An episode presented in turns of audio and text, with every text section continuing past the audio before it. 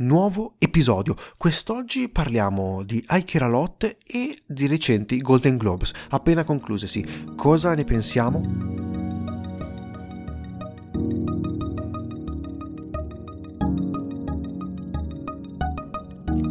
Prima però partirei dalla nuova esclusiva di Amazon Prime Video I Care A Lot, film di Jay Blakeson, trama in breve. Marla è una tutrice legale per anziani che attua delle truffe a discapito dei suoi seguiti, i quali vengono messi in ospizi, isolati dalle famiglie e gli vengono sottratti i loro beni.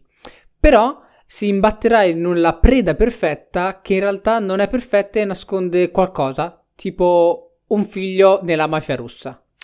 Ecco, la trama, eh, secondo me, perlomeno l'inizio, eh, il, l'incipit interess- del film risulta essere sicuramente interessante e porto però subito con le critiche, perché devo essere molto onesto, questo film non mi è per niente piaciuto. Ci sono troppe cose che non mi sono andate a genio e partirei proprio dalla sceneggiatura. Eh, la sceneggiatura, seppure parte da un'idea, come detto, interessante, viene secondo me sfruttata sopra malissimo viene sfruttata. Abbiamo eh, come protagonista questa Marla Grayson che viene sì fatta passare come indomita, fortissima, ma una leonessa, ma in realtà è semplicemente una stronza. E questa cosa è gravissima per tutto il film perché non riesci in alcun modo neanche a ad empatizzare. Forse non era neanche quella l'idea iniziale del regista, eh, non vuole empatizzare con lei, ma forse vuole in qualche modo che il pubblico la odi. Ecco, io a un certo punto sono arrivato ad essere completamente indifferente rispetto a questo, uh, a questo personaggio, anche perché non ha una evoluzione, eh, a differenza magari secondo me di un personaggio più riuscito come quello di Jennifer Peterson, che è interpretata da, Young West, la quale ha vinto tra l'altro due Oscar che eh, secondo me è forse il, una di quelle che più risalta di personaggi all'interno del film. Abbiamo però ottime attrici, ma ci ritorneremo. Cosa ne pensi tu della sceneggiatura? Allora, allora, e anche secondo me la sceneggiatura è piena di difetti. Come detto te, non si empatizza col personaggio. E non so se era, come dicevi te, lo, il, l'obiettivo del regista non empatizzare per niente con la protagonista, il problema è che se non lo empatizzi arrivi con me che io sono arrivato a odiarla, io speravo la morte della protagonista. Come vedete non si empatizza e soprattutto perché all'inizio la vediamo fare cose e anche psicologicamente pesanti per il pubblico e quindi inizialmente già è tipo è una stronza. Non so se devi bipparlo questo. Forse. È, è odiosa è odiosa, arrivi ad odiarla e io mi vengono in mente altri parallelismi, uno per esempio quello con Uncut Gems, dove anche lì il protagonista è odioso inizialmente, ma piano piano tu vai a seguire le sue vicissitudini e tu ti trovi a tifare per lui fino nel finale a tenere proprio per lui. Qui c'è un, un un uh, sviluppo del personaggio, noi seguiamo il personaggio e quindi c'è tutto un percorso emotivo tra il pubblico e il personaggio che si va a affezionare, va a empatizzare anche se in maniera strana e quindi noi andiamo a tifare per il uh, protagonista di Uncut Gems. In questo caso invece non è così, perché noi arriviamo a odiarla e all'inizio non, non empatizziamo e neanche alla fine ci troviamo a empatizzare per lei. Un altro, e, e un'altra possibilità è che ci ritroviamo con un protagonista um, odioso, per non dire la parolaccia, che si ritrova a essere contro un antagonista ancora più cattivo. Il problema è che il nostro antagonista, la cosa più cattiva che fa è lanciare frullati contro le finestre.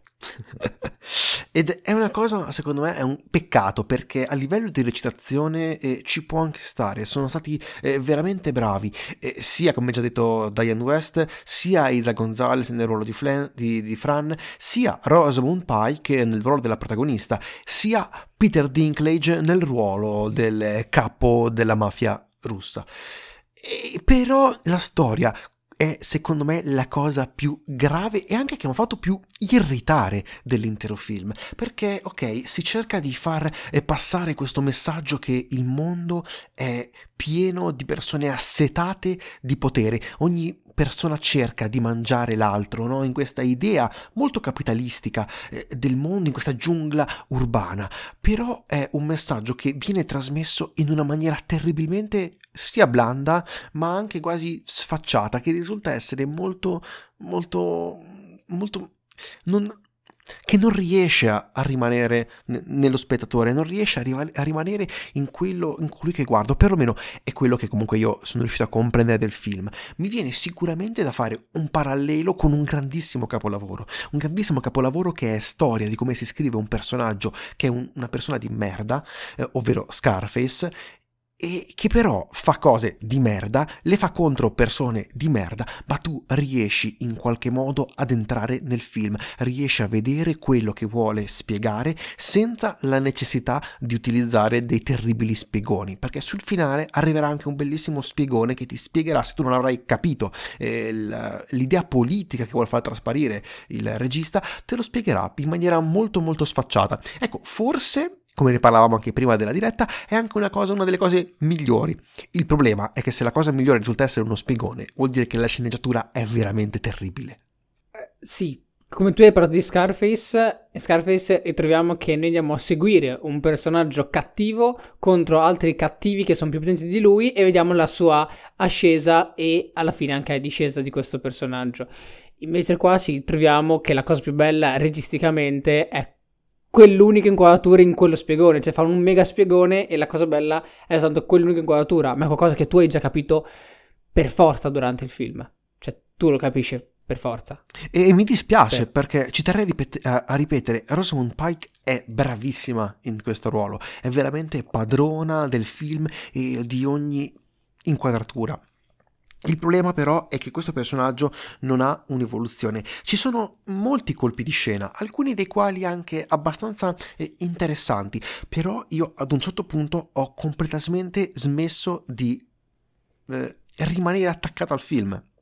Cioè ho perso completamente l'interesse, perché va bene inserire i colpi di scena, ma se la sceneggiatura risulta essere abbastanza eh, blanda e incapace di tenerti attaccato, puoi anche semplicemente fregartene di questi colpi di scena, anche perché alla fine non è che risolvano più di tanto. Non è che ci sia un'evoluzione del personaggio, o perlomeno lei che inizia a eh, piano piano a smontare questa maschera che si è costruita. No, rimane sempre lo stesso personaggio, se non forse gli ultimi due minuti di film, in cui eh, probabilmente sono anche loro accorti che la sceneggiatura era un pochino traballante, dovevano cercare una chiusura e hanno probabilmente anche a quel punto esagerato con eh, i colpi di scena finali.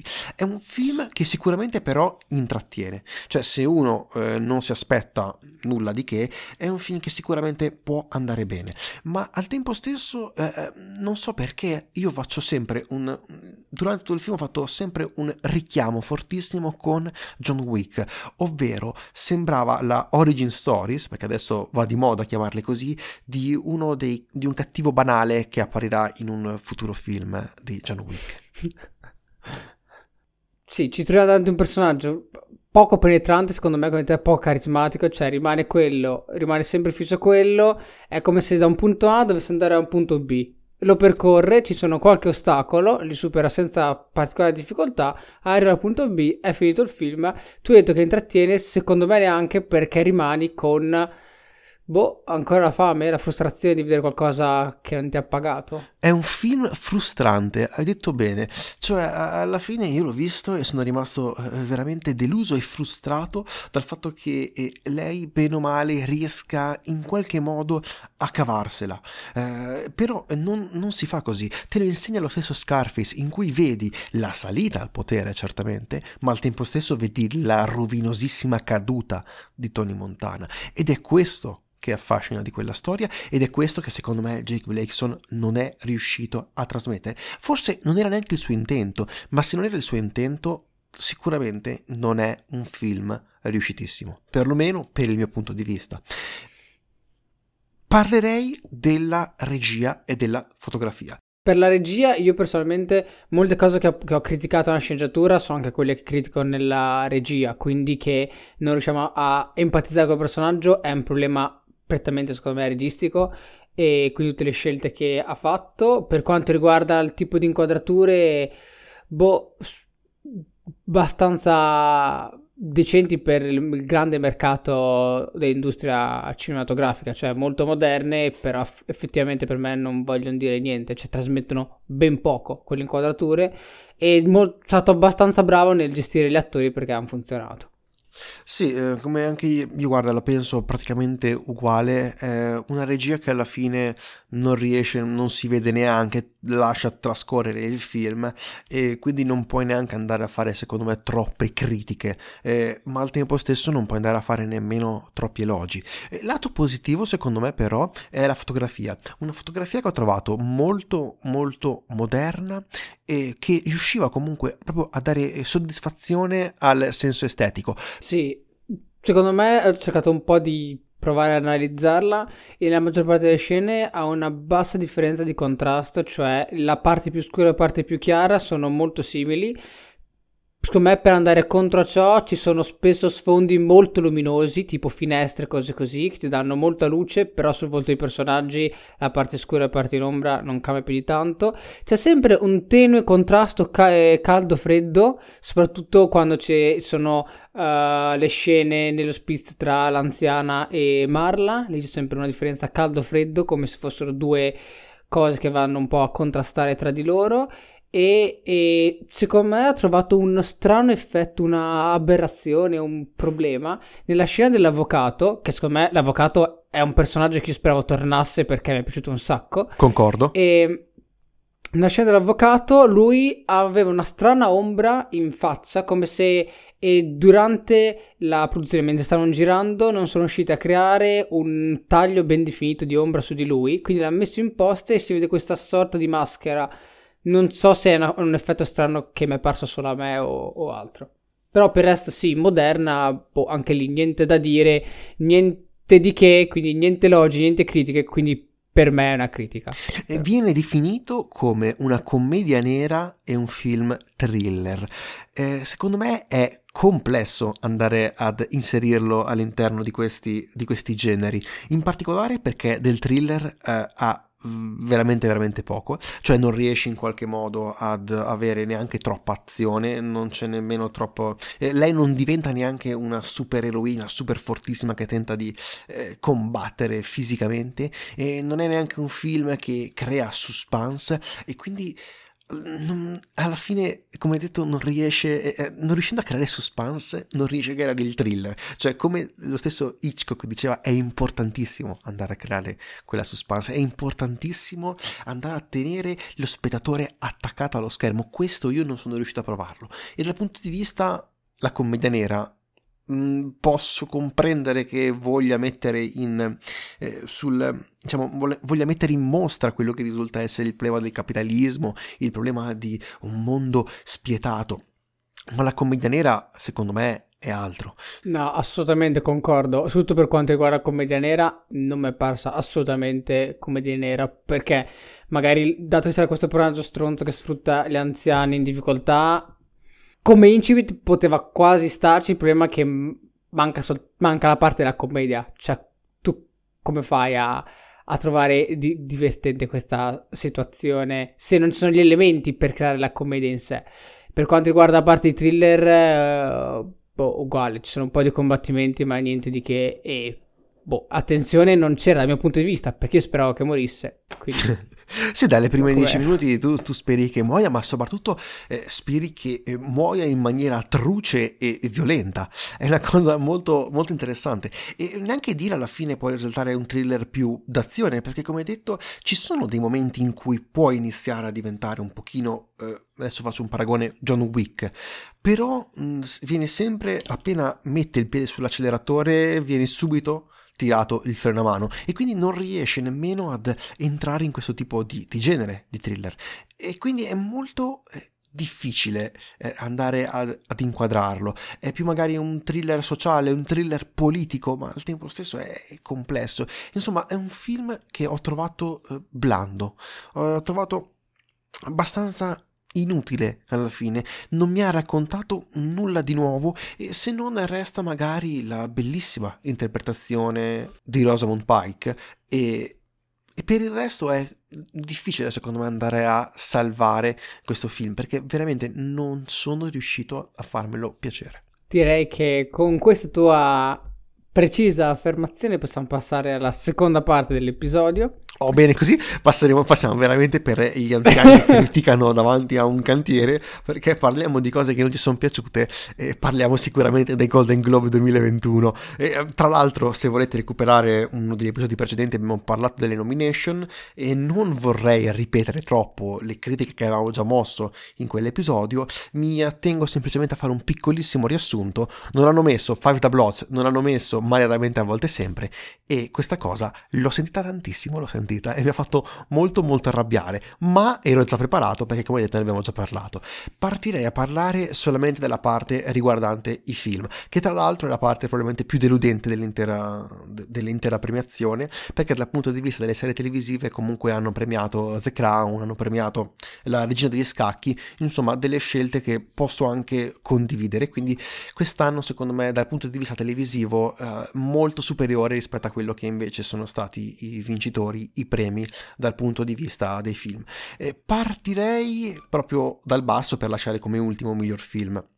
Miglior canzone, qui ha vinto tra l'altro Laura Pausini, quindi vittoria italiana per il film La vita davanti a sé, quello con Sofia Loren diretto dal, dal figlio, io sì ha vinto, e siamo, sono molto contento perché potrebbe secondo me a questo punto andare anche agli Oscar. Come sempre eh, gli ascoltatori probabilmente sapranno perché oramai siete dei cinefili probabilmente molto più accaniti di noi, i Golden Globes danno il via a questa stagione dei premi dell'industria americana che poi si concluderà con gli Oscar.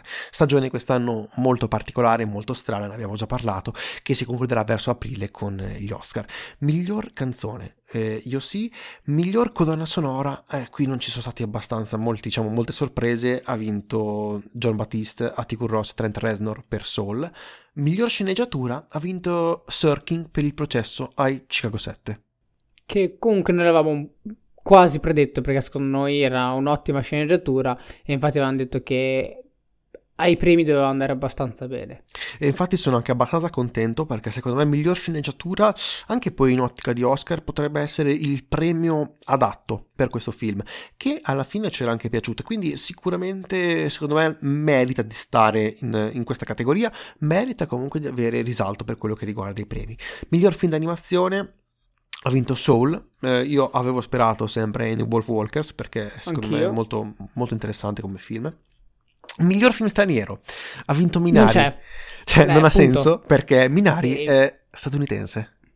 Eh sì, è una coproduzione statunitense-coreana, però le produzioni, cioè la produzione più grande secondo me è quella statunitense perché c'è la A24 e la Plan B che sono statunitensi. Quindi, no, miglior film straniero non ha vinto niente. No, attenzione, ti vorrei correggere, non, è, non, c'è la casa di produzione coreana, è prodotto semplicemente dalla A24 e dalla Plan B, che è quella di Brad Pitt e Jennifer Aniston. E quindi no, il no, film... aspetta, no. Ok, allora ho detto bene, non c'è il vincitore del miglior film straniero perché hanno premiato un film statunitense, dove parlano in coreano, sì, però è film statunitense il film è completamente americano e quindi io non capisco come possa aver vinto. For, forse loro intendevano miglior film in lingua straniera. Che ah, ecco. Ah, beh, ok, ah, può, eh, m- molto eh, differente. Cambia, tutto. cambia, cambia tutto. Quindi se io faccio un film in spagnolo in America lo intendono come miglior film in lingua straniera. Sì. Trovo che sia un pochino razzista però alla fine, vedendo il, periodo. Probabilmente mentre poco l'hanno poco. visto, mentre l'hanno visto la, mm, i Golden Globes, eh, i giurati hanno detto oh, sono tutti asiatici, è impossibile che questo film sia americano, diamogli il miglior film straniero. Ha vinto su un altro giro, Danimarca, la Lorona, Francia, Guatemala, finché vorrei recuperare La vita davanti a sé, Italia e due che è anche qui una coproduzione, Stati Uniti, Francia. Però e... almeno qui c'è la coproduzione estera. Sì, infatti, ci sta, ci sta, questo lo posso comprendere. Invece Minari è un film completamente statunitense. Secondo me sono un po' rimasti abbagliati da Parasite dell'anno scorso, hanno detto ma no, anche questo sarà sicuramente coreano, invece non lo è. Magari potevano premiare Asan, che invece è un film veramente straniero e girato a Taiwan. Miglior attore non protagonista, Daniel Kaluuya per Judas and the Black Messiah, che ha battuto Sacha Baron Cohen per il processo Chicago 7, Jed Leto per Fin dall'ultimo indizio, Bill Murray, Leslie Odom Jr. Può anche stare, secondo me, miglior attore non protagonista. Lo avrei dato a Sasha Baron Cohen e dopo mh, approfondirò su questa, su questa mia mm. affermazione. Ok. Miglior attrice non protagonista, Jodie Foster per The Mauritanian, che ha battuto Glenn Close e legge americana, Olivia Colman, The Father, Amanda Seyfried per Mank e Enela Zengel, Notizie del Mondo. Basta, niente da dichiarare, andiamo avanti. Miglior attore in ah. un film, commedia o musicale. Vincitore Sasha Baron Cohen per Borat 2, che ha battuto James Corden per The Prom, Lin Manuel Miranda per Hamilton, Andy Samberg per Palm Springs, Dev Patel per la vita stradale di David Copperfield. Ecco, e qui voglio aprire la piccola parentesi. Eh, secondo me Sasha Baron Cohen, e lui l'ha compreso perché smetterà di fare Borat, ha stancato in questo ruolo. E Borat 2 non è il miglior film commedia musicale dell'anno e lui non è stato secondo me il il migliore. È chiaro, fa quel personaggio, regge l'intero film, eh, però ne avevamo già parlato, è abbastanza eh, blando, non riesce secondo me a arrivare come può ad esempio arrivare un Andy Samberg per Palm Springs, che secondo me poteva vincere, poteva. Concordo, secondo me è stato molto più bravo Andy Samberg nel ruolo di Andy Samberg per eh, Palm Springs. Miglior attore in un film drammatico vince Chadwick Boseman eh, per Marini's Black Bottom, che batte Riz Ahmed per Sound of Metal, Anthony Hopkins per The Father, Gary Oldman per Mank e Tara Rahim per The Mauritanian. Eh, qui potrebbe essere quasi un premio ad honorem per Chadwick Boseman, che secondo me, eh, e qui ripeto, faccio, sarò un po' un anziano, ma meritava secondo me di più per Fight a Bloods, dove ha fatto una bellissima interpretazione. E forse potevano far vincere, secondo me, eh, Riz Ahmed. Riz Ahmed ha fatto un ruolo anche abbastanza mh, difficile e complesso rispetto agli altri, ma anche Gary Oldman alla fine mm, ci, ci poteva no, stare. Comunque c'era abbastanza concorrenza per questo premio. Secondo me. Miglior attrice in un film commedia musicale, Rosamund Pike per Ike Ralot ne abbiamo appena parlato, lei è bravissima in questo film, quindi posso anche andare a comprenderlo. E ha battuto Maria Bacalova per Borat 2, dove tra l'altro lei era molto più brava di Sasha Baron Cohen in questo film, Kate Hudson per Music, Michelle Pfeiffer per French Exit e Anya Taylor-Joy per Emma. Non, nulla da dire onestamente, anche perché quest'anno mi sembrano anche a livello di nomination abbastanza mm, blande, un, un aggettivo che stiamo utilizzando in tutto l'episodio e ci terrei a, a recuperare per questo. Miglior attrice in un film drammatico. Vince Andra Day per, Andra per The United States vs. Billie Holiday, che è un, una un film biografico sulla storia di Billie Holiday, la cantante. Viola Davis per Emma Rainis Black Bottom, Frances McDormand per Nomadland, Carrie Mulligan per Una donna promettente, Vanessa Kirby per Pieces of a Woman. Eh, ha battuto alla fine anche Frances McDormand, Dorman che davano mm-hmm. come tra l'altro favoritissima agli, agli Oscar come miglior attrice sì. protagonista. Ha vinto, ha battuto anche Vanessa Kirby per Pieces mm-hmm. of a Woman che comunque anche noi stessi davamo tra le grandi favorite per la sua bellissima interpretazione in Pieces of a Woman. Poi eh, miglior regia ha vinto Chloe Zhao per Nomadland battendo Emerald Fennell per Promising Young Woman, David Finger per Monk e Regina King per One Night in Miami e Aaron Sorkin per il processo a Chicago 7. Ci può stare? Per me ci può stare anche perché gli ultimi tre film che ho appena letto registicamente non mi sono piaciuti. Quindi meglio film che non ho visti. no, più che altro Clesau ha vinto anche a Venezia e quindi è una delle grandi favorite da, da battere per quello che riguarda quest'anno eh, filmico. Non vedo l'ora che il film esca in Italia, è difficilissimo, eh, è difficilissimo vederlo perché non, eh, lo fanno, l'hanno ritrattato talmente tanto, doveva uscire tre mesi fa e io sono terribilmente curioso di guardarlo. Ma mm. non si hanno notizie su una uscita italiana. Quindi, quindi è un po', un po', difficile anche andare a giudicare quello che, che, probabilmente sarà il film che stravincerà questa stagione dei, dei premi. Miglior film commedia musicale. Borat Subsequent Movie Film. Borat 2 che batte Hamilton, Music, Palm Springs e The Prom. Ora, eh, stesso discorso che abbiamo aperto anche prima, eh, Borat 2 è un interessante film. Ecco, forse questa sì è una commedia nera, questo sicuramente, però non è il miglior film commedia musicale dell'anno. Poteva esserci Hamilton, che sicuramente ha avuto un grande successo per essere un musical, uno dei musical di più successo degli ultimi, credo, vent'anni della storia di Broadway, che riesce ad arrivare su Disney Plus, quindi aveva comunque alle spalle anche la Disney, una, una casa di produzione un pochino importante. Il premio, però, secondo me lo meritava Palm Springs. Miglior film drammatico senza troppe sorprese, vince Nomadland, che batte Mank, The Father, una donna premettente, il processo è Chicago 7. E ci può stare, come hai detto, stesso discorso di prima, hai vinto Venezia, hai un grandissimo razzo che ti porta direttamente agli Oscar. Sei inoltre un film americano e quindi hai sicuramente grandi vantaggi per quello che riguarda i, i premi che premiano l'industria americana. E ci tengo però a riaprire questa piccolissima parentesi, mi dispiace tantissimo che non abbiano in alcun modo dato nemmeno un riconoscimento a mai, raramente, a volte, sempre.